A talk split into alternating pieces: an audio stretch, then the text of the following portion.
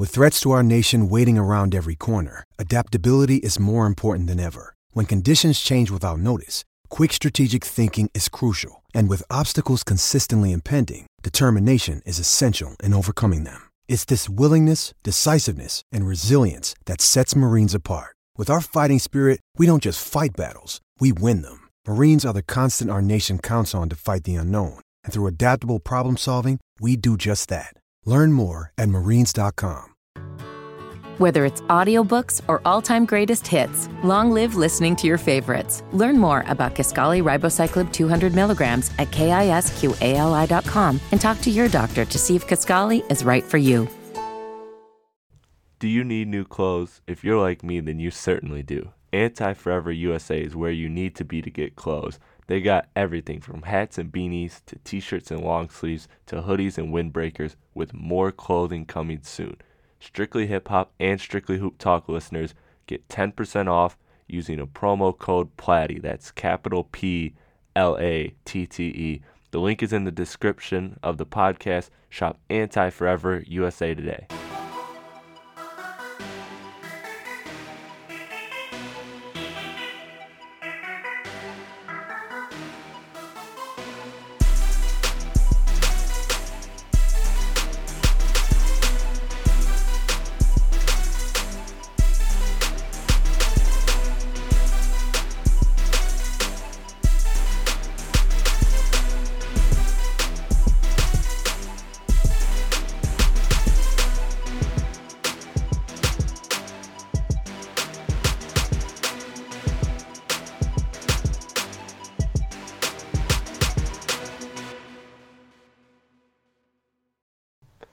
All right, hello everyone, and welcome back to Strictly Hip Hop. Here joining me is a very special guest, founder of Dead End Hip Hop and Dead End Sports, Kenneth Inge. Kenneth, how you doing? Hey, I'm doing well, man. The city's still trying to recover from the Super Bowl loss, the epic Super Bowl loss that we experienced Sunday after being up 28-3. To the Patriots. For those of you that don't know, or you may have figured out, I stay in Atlanta, so it wasn't a good couple of days for us. Yeah, man, that was one of the most wild moments I remember in sports. But you know what? In this meme era, you know they'll find something else, and you'll be gone, and you guys won't be the laughing joke anymore. I'm sure they'll find something else. Of course. Yeah, they will. They always do. But we did not come here to talk about sports. We came here to talk about hip-hop. So today, on this hip-hop podcast, this is a very special one, and the topic is what makes a hip-hop album a classic. And for those of you that don't know, I launched my classic series in October of last year, and I started with Good Kid M.A.A.D City for reasons I stated in that podcast, and I won't reiterate those. But as far as the podcast goes, I'm making some changes to that series, to the Hip Hop Classic Album series. I'm still going to drop them as a surprise on the anniversary date of the release of the album, so that's not changing. But what's changing is now I'm establishing a criteria, and that's what this episode is about, establishing a criteria to define what makes a hip-hop album classic. And then from there on out, I can bring on any type of album, and that will lead to a debate of whether it is a classic or whether it's not, instead of just giving you classic albums and saying these are classic albums. I'm adding some more depth and discussion to them. So I'll start the question off to you, Kenneth. What makes a hip-hop album a classic in your mind? You know what? I think for me, man, it's about timelessness. I think classic albums typically withstand time. They can transcend generations. Like, even if, you know, some of the classic albums that were released when before I was even born, I could go back and, depending on the album or depending on how it was covered or what was written about it, I can understand what made that album classic and why it still can impact people today. But for me, it's really the time, is the longevity of an album. An album has a sense of of timelessness to it, and it has an impact on the industry or the genre in some kind of way. So for me, that's what I think about when I think of a timeless album. And also it's something that immediately comes to mind. Like, it's universally recognized by a lot of cultural critics, by a lot of fans of that particular genre, and by artists within that genre, that it's a classic. So all of those factors go into this big pot, and out comes a classic album. Yeah, I think you hit the nail on the head here. There's not one specific thing or specific formula that makes a hip hop album a classic. It's something that's more of a philosophy rather than an equation. And so with a hip hop album, to me, what makes a classic is, and you hit on some of these points, are impact, innovation, and success and longevity. And those things are just, four words, but I think they accurately sum up, to me, what makes a hip-hop album a classic. Does it have an impact not only on the fans, but also as well as the industry? How does it impact the industry? Do we see people duplicating this, or is it so unique that nobody tries to do it, a la To Pimp a Butterfly and what Kendrick did? And there's other examples, but that's the first that comes to mind. Innovation, again, is it something that is new, that is fresh, that is something that's so creatively different than what the genre has seen before? And again, success and longevity. Does it achieve a certain amount of success, and does it stand the test of time? And so time is a big thing. You and I both agree as far as classic albums go. Is there a length of time that has to pass before an album can be discussed as a classic, or is it just something that can be an instant classic? Because we hear that phrase all the time. You know what? For I kind of wonder, now that you mentioned that, is the phrase "instant classic" a new thing that popped up? I have to look into that. But for me, I say 5 years. I think 5 years is a good time to start having that discussion, because at that point, an album has been around for half a decade. A lot of people have had a chance to sit with it, to go back and revisit it. Thoughts and opinions may have changed. Life experiences may have changed with that album.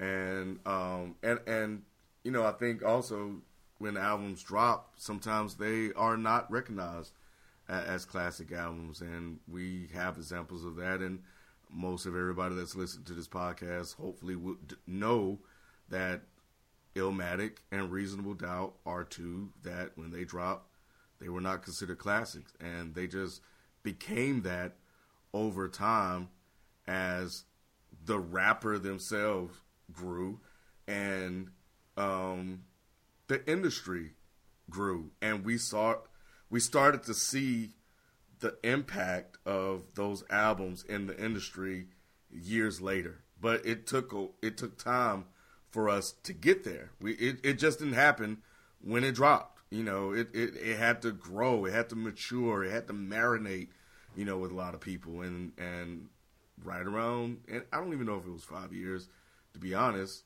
But I think 5 years is a good starting point.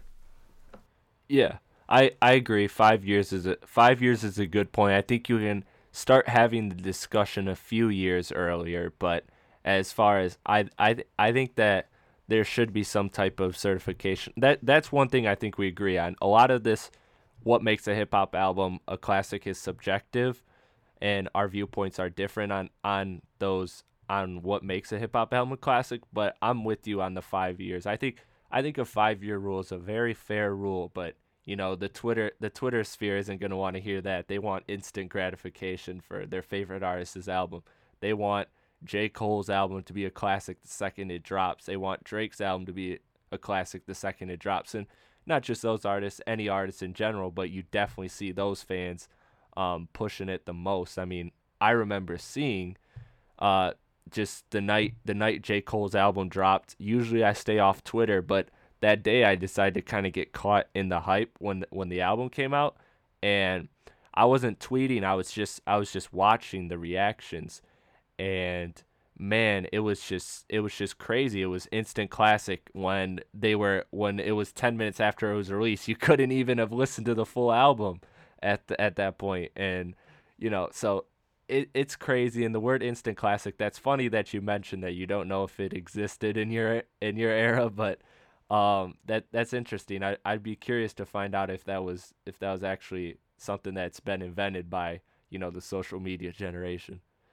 You know, I'm sure it did, but I just never really researched that to see that. But it had to. Like, I'm trying to actually go on Google now to see, but you know, it doesn't really pop up. It's yeah. Urban Dictionary, but I don't get a time for it.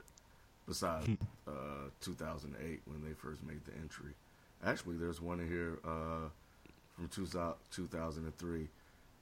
So I'm pretty sure it was. New. Nothing is new these days. Yeah.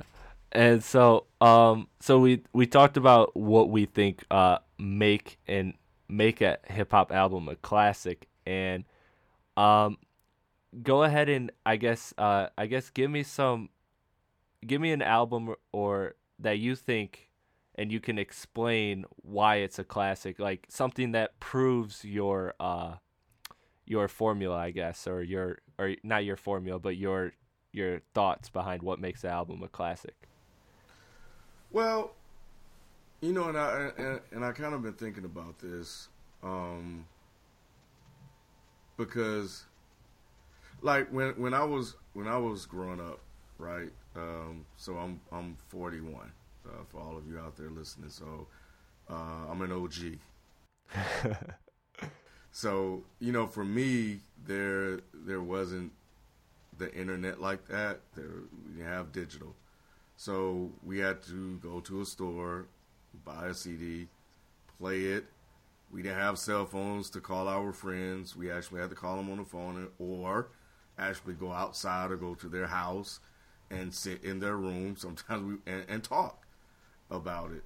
So the idea of an album becoming an instant classic during that time didn't exist. At least it didn't exist that I know of. For us, an album was just good or great when we heard it, and that was it. We didn't care about it becoming a classic. None of that stuff mattered. We were like, man, this album is good as shit. Like, did you hear this? Are you listening to this? What's your favorite song? So there was a conversation around the album. Over time, you know, though the albums like Illmatic or Reasonable Doubt, you know, or Ready to Die, or it became classics because the industry recognized it. It was transformative in some kind of way, and it had an impact that it left on the culture itself. You know, when another thing is like when I was growing up, you know, my dad had albums, or there were albums that were classics. Marvin Gaye's "What's Going On," Stevie Wonder's "Songs in the Key of Life," Pink Floyd's "The Dark Side of the Moon." What else? The Beatles. Sgt. Pepper's Lonely Club. So there were all of these albums that were out there that have been recognized as classics that took time, and it didn't happen right away. Now, I will say this: most of the people, when they first heard some of these albums, recognized that that album was special, that they couldn't do the things that were in that album. Miles Davis, "Kind of Blue." Nobody else could do that. Marvin Gaye's "What's Going On" was different than what was on the radio. They didn't even want to put it out. Nobody could do that. People were blown away talking about war and stuff like that. Stevie Wonder's "Songs in the Key of Life." Nobody could touch it. So when they were out, people knew that they were special, but they were not calling them classics. So it kind of goes back to what was like, like it just, you need time for something to get to where it's at. Now we're in this culture where everything has to be now. It's a microwave culture. Like we want everything to be in a stamp it right now. It's a classic. Like you were just talking about J. Cole. J. Cole's album will never be a classic. I'll go on record of saying that. When you heard Kendrick Lamar's Good Kid M.A.A.D City, I will argue that that's what how people felt when Marvin Gaye's What's Going On dropped, or Songs in the Key of Life, or Kind of Blue. You know, the people, the artists themselves recognized it. The people heard it, recognized it. And we saw the same thing with Good Kid M.A.A.D City. They were like, oh my God, what is this? Nothing like this is really out right now. And everybody was talking about it. Same thing with To Pimp a Butterfly. Everybody was talking about this one thing. And you knew that it was special. But now what we want to call it is an instant classic.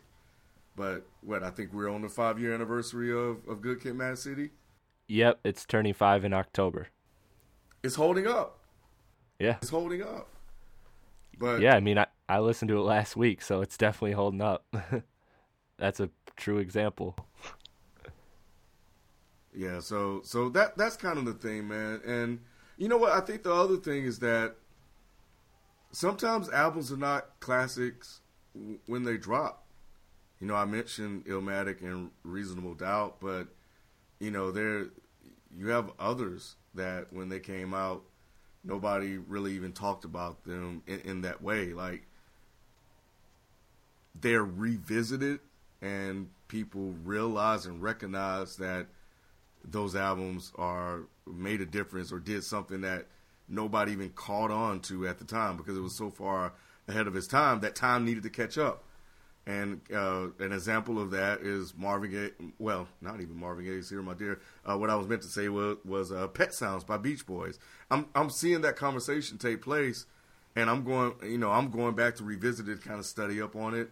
Another one, and I got this from Mark Maron, Mark Maron's podcast, and I listened to it because he talks about a lot of rock albums and stuff that I just haven't even heard. He mentioned people I haven't even heard of before. And I love discovering new music. So one day he was talking about the Velvet Underground. And, you know, so I decided to look that up. And you end up down this rabbit hole. But the point is, based on the things that I read, those that when they dropped, they were not classics. You know, nobody even knew what they had. You know, another one that is kind of baffling my mind because when it dropped out, from what I remember where I was at, this may have been different elsewhere, the Beastie Boys, Ill Communication, and Paul's Boutique had a significant impact in hip-hop, I think, on the sampling side of things. And the last one is Marvin Gaye's Here My Dear. Now, look, let me tell you about this album. When I first heard this album, I thought this album was freaking fantastic and amazing. Nobody liked it at the time, but the story behind the album added to the mystery and mystique of what that project was, and over time, it became like this big project that's recognized for the greatness that it should have been at the time, but people didn't know what they were hearing. This guy wrote an album to satisfy a divorce settlement. And he still owed, I think, the record label another album, so he just gave her the proceeds from the album. But he wrote the album about their relationship and put it out. And people didn't really even mess with it. So, you know, those are some examples of albums that sometimes it takes a minute.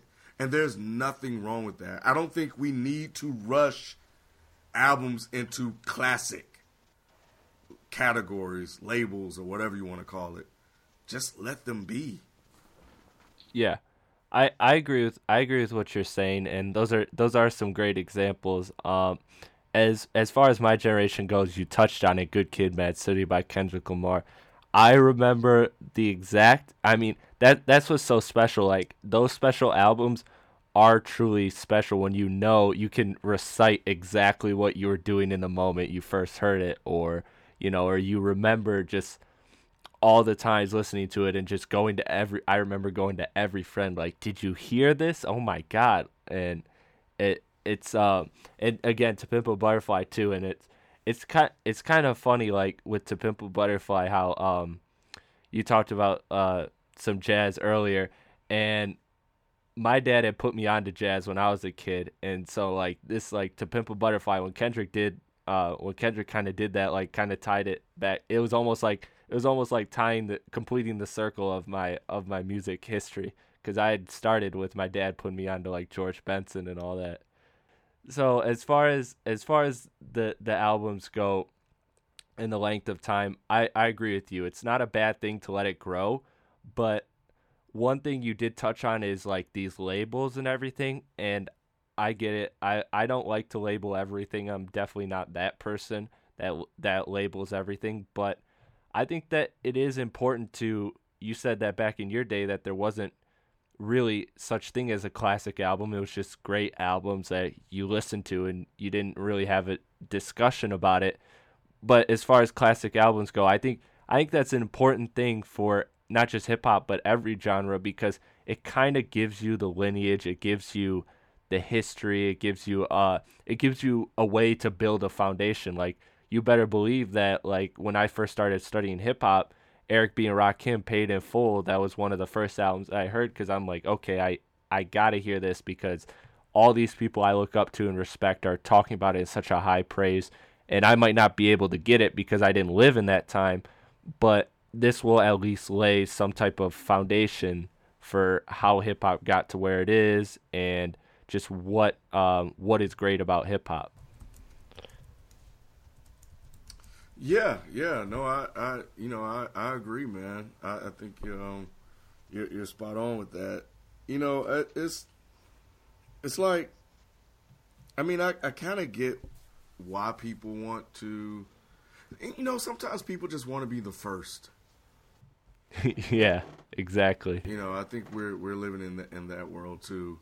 And sometimes it's okay to just kind of be, you know, and just enjoy the music. Yeah, just enjoy the moment. Yeah, there's nothing wrong with that. You know, the music will get to where it's going to go at some point. You can't hurry that up. And it may be a classic to you, and that's totally fine. I have albums that are classics to me and me only, because they mean something to me that they don't mean to everybody else. And most of the people that heard it, critics, fans of in that genre, don't agree. And that's fine. But I just think that we don't need to always be in a hurry to rush something to where, if that's where it belongs, it's going to be. It's going to get to. Yeah. Okay. Good points. Now, I want to talk on something that's new, and you've been around long before streaming, and so now you can kind of provide a different perspective, whereas, you know, I grew up obviously before streaming, but now, like, really my main years of consuming music have been through streaming, and streaming has now become this popular thing, and it's almost completely diluted album sales and everything. But how has streaming changed classic albums and future classic albums? You know, I don't know if streaming will change. Well, I take that back. I'm going to take that back. What it does is it creates moments. We were just talking about, you were just mentioning how when J. Cole dropped, and you were on Twitter and you were seeing the reactions of the people, and that is what will push albums to a classic album status that it probably rightfully didn't even deserve, because everybody in that moment that's online, that's on Twitter, Facebook, wherever you are, maybe Instagram, when you're listening to that album, you're basically having a listening party with the world, with everybody. And it becomes a moment that you'll remember 5 years from now. And you'll blurt out that whatever it was at that time was a classic album when nobody else recognized it, but because you were participating in this big thing, you're remembering the moment more than the music. And the music hasn't been able to hold up 5 years later. That moment you'll always have, and you'll never forget it. But the music wasn't able to sustain its longevity 5 years later. But because people and everybody, all these people are having those moments, we run the risk of there being this big, gigantic groupthink that will elevate and push an album to a classic status that it doesn't deserve, that isn't universally recognized as a classic. So I think that that could be the problem that we face with streaming music, because everybody has access to this one thing at this one time. And as I mentioned earlier, being the OG, you don't have to go out and spend $17 on a CD that you may or may not like. It makes a difference when you're shelling out cash for an album that you don't like, right? May not like, versus $10 a month for access to everything. And because you have access to everything, your ear becomes it degenerates, because you're just listening to so much. You don't have time to really sit, process, and think about a project critically. So I think that's the potential threat that we run into with streaming music. And as far as streaming goes, one thing that you really mentioned that I wanted to get to is with all the time or with all the artists out now, it seems like to me, just sitting from afar, again, I didn't grow up through all the eras, and it seems like there's just an abundance of rappers, especially in hip hop. And it seems like every Friday, you know this because you guys at Dead End Hip Hop have to review stuff all the time. Every Friday, it seems like there's some type of release, some type of substantial release that you guys almost have to at least give consideration to at time. And you don't even and you haven't even fully digested the project from last week, right? And so does it dilute the product, or is it because an album is great at the end of the day, you're just going to choose to keep listening to it? You know, I think that, if it's good, we'll just keep listening to it.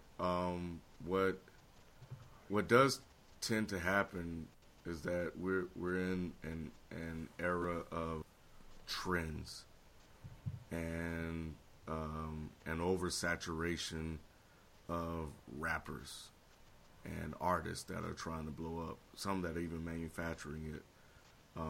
It seems like every year we're going to get a little something pop up, little rapper this, little rapper that, and there'll be a trend and then they'll be gone, the year after. So it's important to stay focused on, and, this is becoming kind of cliche, but the culture, the things that matter. And you have to be able to recognize what's a fleeting moment and what isn't. And sometimes, to be honest, you have to let a rapper put out 2 or 3 projects before you even get to it. Because you have to kind of prove yourself.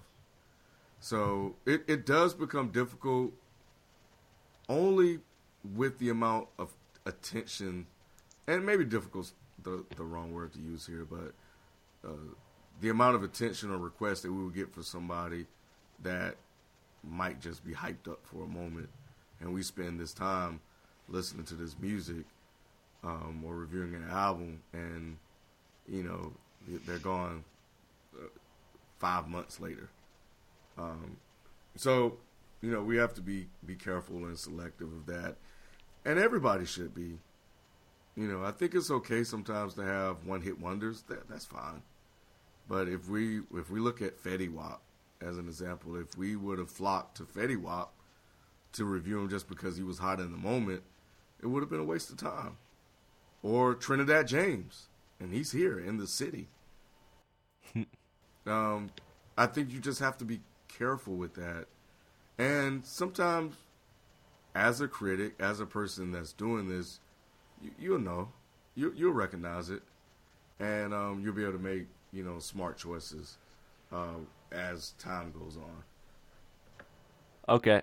And so you kind of mentioned the one-hit wonders, and like part of that is the Izzy's success, and I kind of alluded to it earlier how streaming has the RIAA has adapted a formula where to incorporate streaming into album sales because in some capacity they should be related. Now, granted, whether you think the formula is correct or not is a whole different subject, but with streaming in general, and just this goes beyond streaming, just album sales in general, does album sales matter whatsoever to the discussion of what makes a hip-hop album a classic? I don't think it does. Illmatic didn't chart when it came out. Reasonable Doubt performed poorly. But the point is that there are albums that's going to come out, and they're not going to, you know, they may not perform well. But over time, they'll become recognized for what they are. And possibly, maybe the sales will catch up.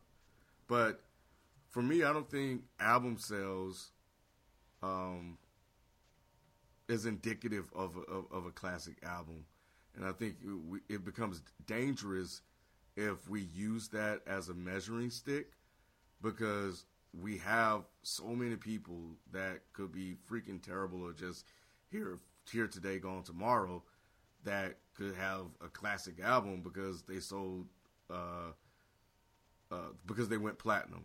And because they went platinum because of freaking streaming. That's, you know, platinum is artificially... It's manufactured. It's not even real. You're not even going platinum. It's freaking streams. And anybody can stream an album. Purchasing, actual buying a physical product or a digital product, purchasing the album should be the measuring stick for album sales, not streaming. And people could basically manipulate the numbers and make everybody think they have this great project on their hands because it sold this massive amount of number of albums and everybody's talking about it, but the product doesn't reflect the album sales. So I think that for me, album sales, I don't use them as a measuring stick for whether an album is classic or will be a classic album in the future. Okay. And I see where you're coming from, and I slightly disagree, but I want to point out some of the things because I do believe that, like you said, it definitely shouldn't be a measuring stick. Like album sales should not be a huge measuring stick, but I think it should be part of it because it does somewhat speak to, the impact it has on people. But even with impact, you can look at what it does on the industry. I think that's more important than what it does to as far as the average listener. But you spoke on it earlier, these manufactured platinums. And let's take Drake Views, for example. Now, I'm not going to get too in-depth with it, but essentially because of streaming, it's X amount of streams equals an album sale. And so if one song off Drake's album, like let's say One Dance, the most popular song, was streamed millions upon billions of times, then that right there, that one song can make an album that can make an album platinum. And that's how Drake went platinum, four times platinum in 8 months, when the Beatles haven't done that. It took them years to do that. So, you know, it shows that streaming has broken the numbers, and they definitely need to readapt that model. And that's a whole nother discussion.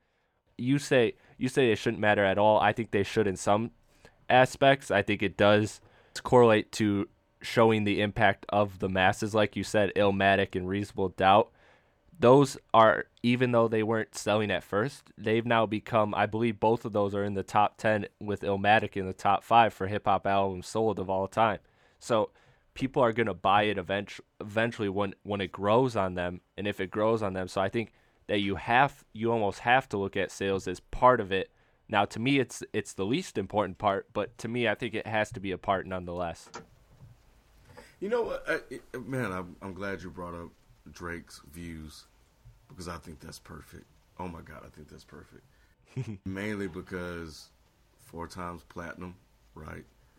And when that album dropped, the reception to that album wasn't very good. It still isn't. Yet it's 4 times platinum. And somewhere down the line, maybe even right now on Twitter, somebody's saying that album is a classic album. That person is a fool. I'm sorry to offend anybody that likes that. But it's just not Drake's best work. And this isn't just my opinion. There are a lot of people that are saying that. So when you look at what he did with that album, 4 times platinum wouldn't make some people stop and think that it was a classic album, but it's not. You know what? This is a discussion for a later time, but I think it's also funny, and there has to be a correlation between very basic, generic music and popularity and mainstream success. Because the worse Drake's music became, the more he sold. I think that's incredible to me. There has to be something to it. Yeah, there's something in the water for sure. And so as far as streaming goes, it, to me, honestly, streaming has made sales as least relevant as possible as far as my perspective goes on success of an artist. And so I wanted to ask you this with this era of streaming and everything, and you know, you see all of these artists going platinum, and you mentioned, you know, Fetty Wap and all that, and how they clearly don't have classics, and you don't think that sales in any way equates to the classic or the discussion for what makes a hip hop album classic. Let's talk the impact it has on the industry, because to me, I think that's almost the most important aspect of it. How does it impact the industry? Are contemporaries copying that, and it's becoming the new sound, the new wave, the new popular trend? Or is it so creative and out there, like To Pimp a Butterfly was, that nobody can replicate it because nobody can do that, or nobody has the confidence to try and do that? I think it's a little bit of both. Sometimes an artist or an album is so out there that other artists won't even try and touch it. And sometimes the artists themselves are so great, they have that it factor. There's something about them that makes them special, like Jordan or you know, Brady or Kobe or LeBron, that you just have to be good at what you're good at, and because you know that you don't have that special thing that they have, right? So for me, I think that if a project comes out and it's just the impact is so profound that an artist will like, yo, man, I can't even do that, man, and they'll just leave it alone. But you'll have some out there that will try to replicate what was done, and it'll either sound like a hot mess, or we'll hear that they're copying and biting. And we know in hip-hop, well, back in my day, as the OG. The OG. Yeah.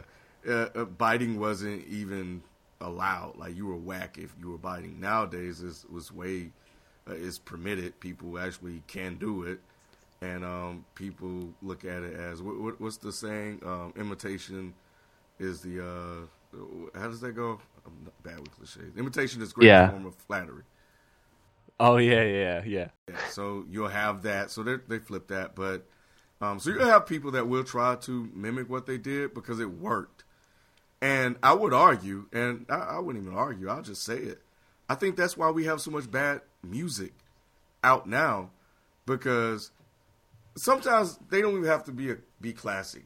And it's venturing a little bit beyond the main topic of this show, but it still kind of highlights what some people try to do when they hear a classic album that's recognized by everybody. To Pimp a Butterfly, Good Kid M.A.A.D City, everybody wants that. But everybody's not Kendrick. You can't do that, because if you could, you would have already done that. But if somebody has a My Way, or if somebody has a Trinidad James song that becomes a big hit, if somebody has a Migos song that becomes a big hit, or whatever the popular trend is at the time, if somebody does that, then less talented person that's in their closet will come along and try to do that, because it's easy to do that. It's harder to make what Kendrick did, or what Nas did, or what Jimi Hendrix did, Bob Marley and all of these guys. So they just do what that bad rapper or artist did. And then you have, I'm not getting into all that. So, but anyway, the point is that it's harder to do what the really uber talented people can do, or it's harder to make these classics. So yeah, a lot of people are going to stay away from it because they can't do it. Now, those that have some level of talent will try to do it, but you know, it just won't be the same. It just won't be the same.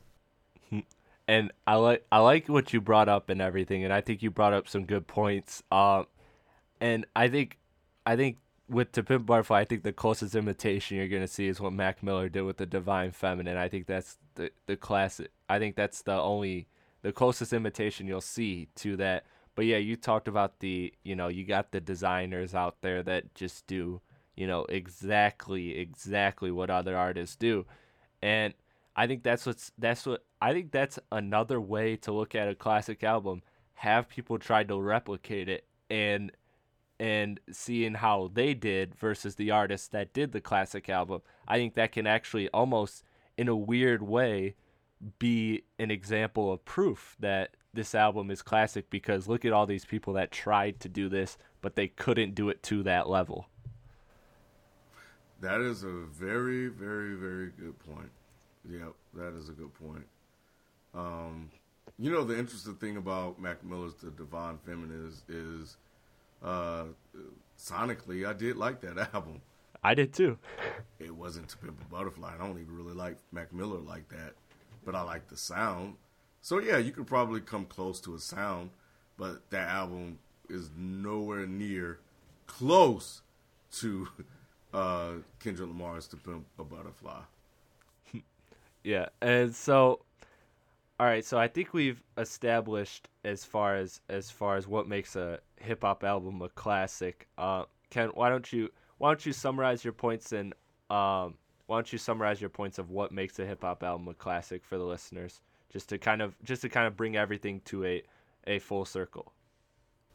Well, for me, it's impact, is whether or not your peers recognize what you've done.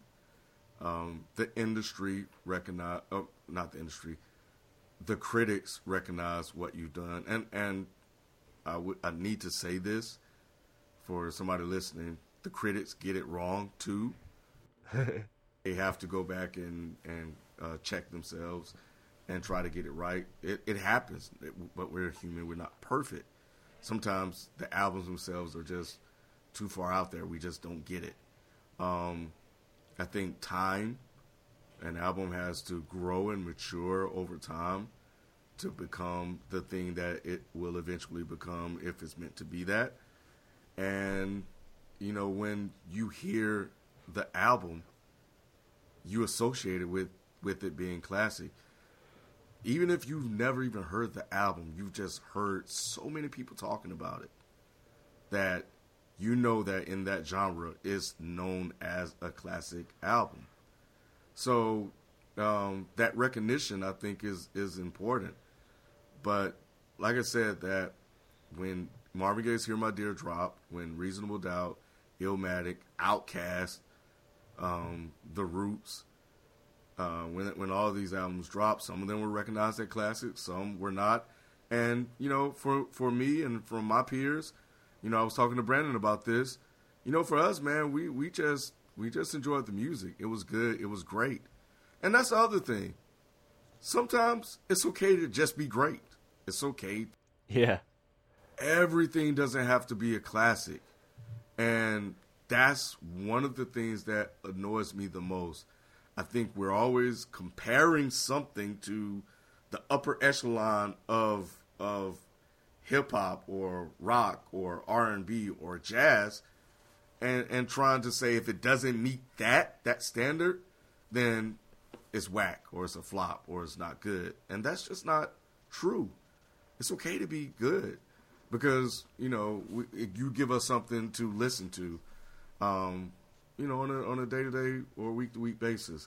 So that's it for me, man. And you know, I think the other thing is that, you know, it's okay that sometimes the world doesn't recognize that, and you know, the whole world or the whole U.S. or whatever doesn't recognize an album as a classic. Sometimes you can have regional classics, like, you know, if you come down south, you know, 8 Ball and MJG's Coming Out Hard on the Outside, or their second album On the Outside Looking In, are recognized as classics. Scarface's The Diary or The Fits are recognized as classics.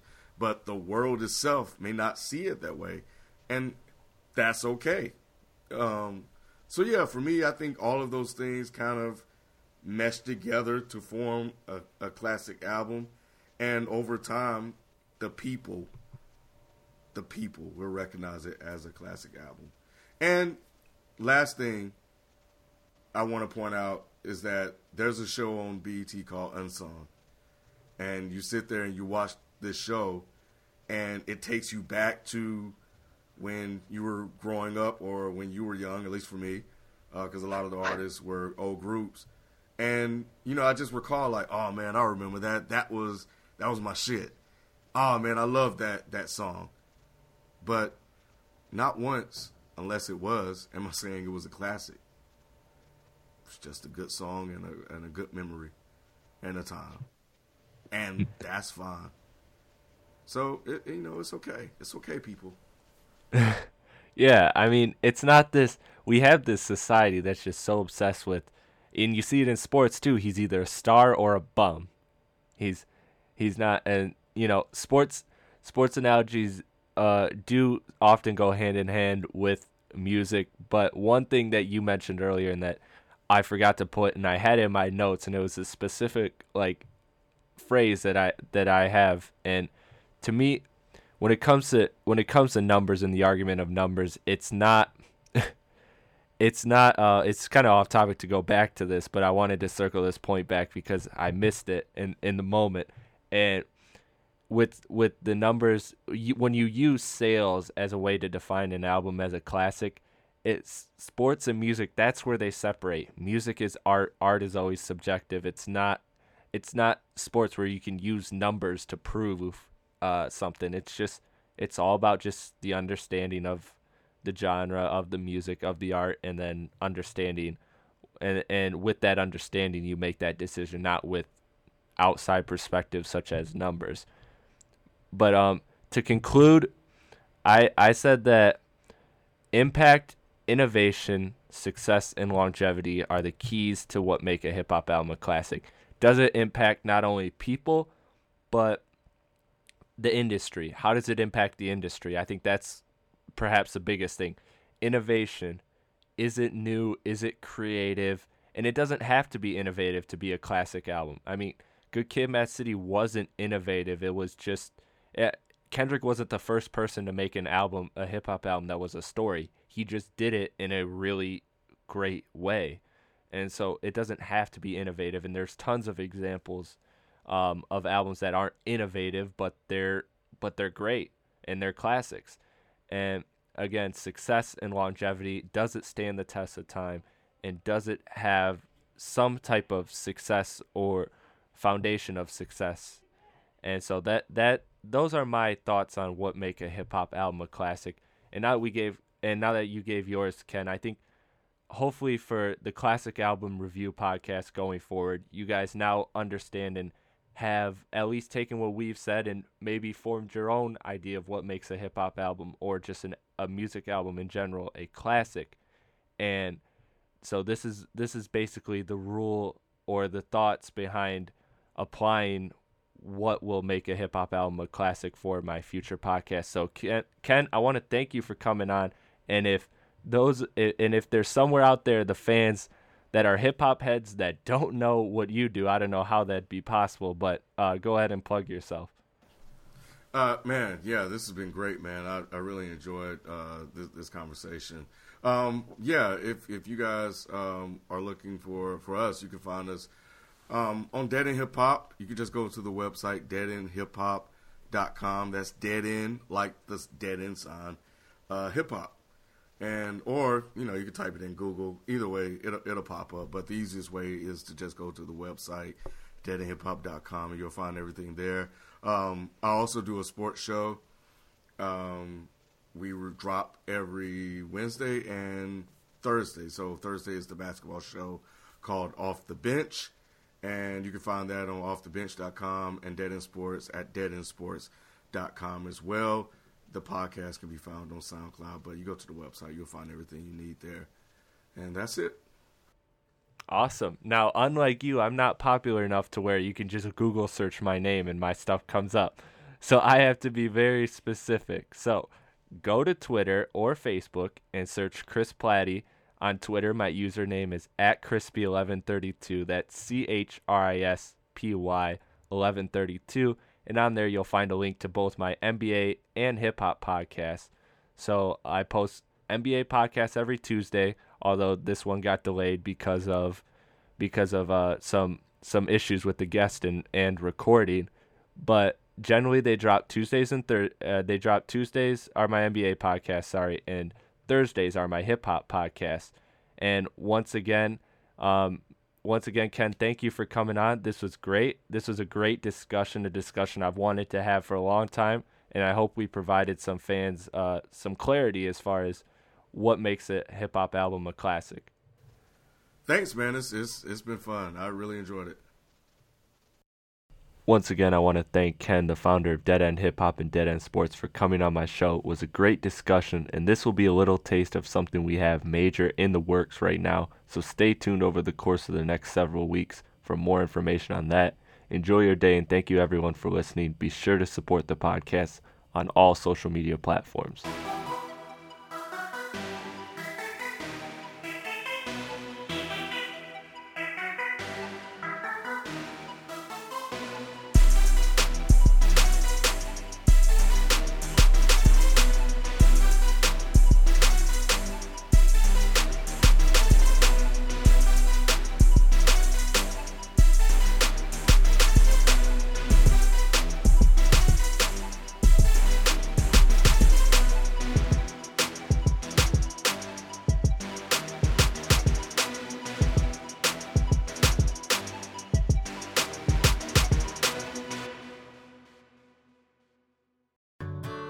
Whether it's audiobooks or all-time greatest hits, long live listening to your favorites. Learn more about Kisqali Ribocyclib 200 milligrams at KISQALI.com and talk to your doctor to see if Kisqali is right for you. Whether it's audiobooks or all-time greatest hits, long live listening to your favorites. Learn more about Kisqali Ribocyclib 200 milligrams at KISQALI.com and talk to your doctor to see if Kisqali is right for you.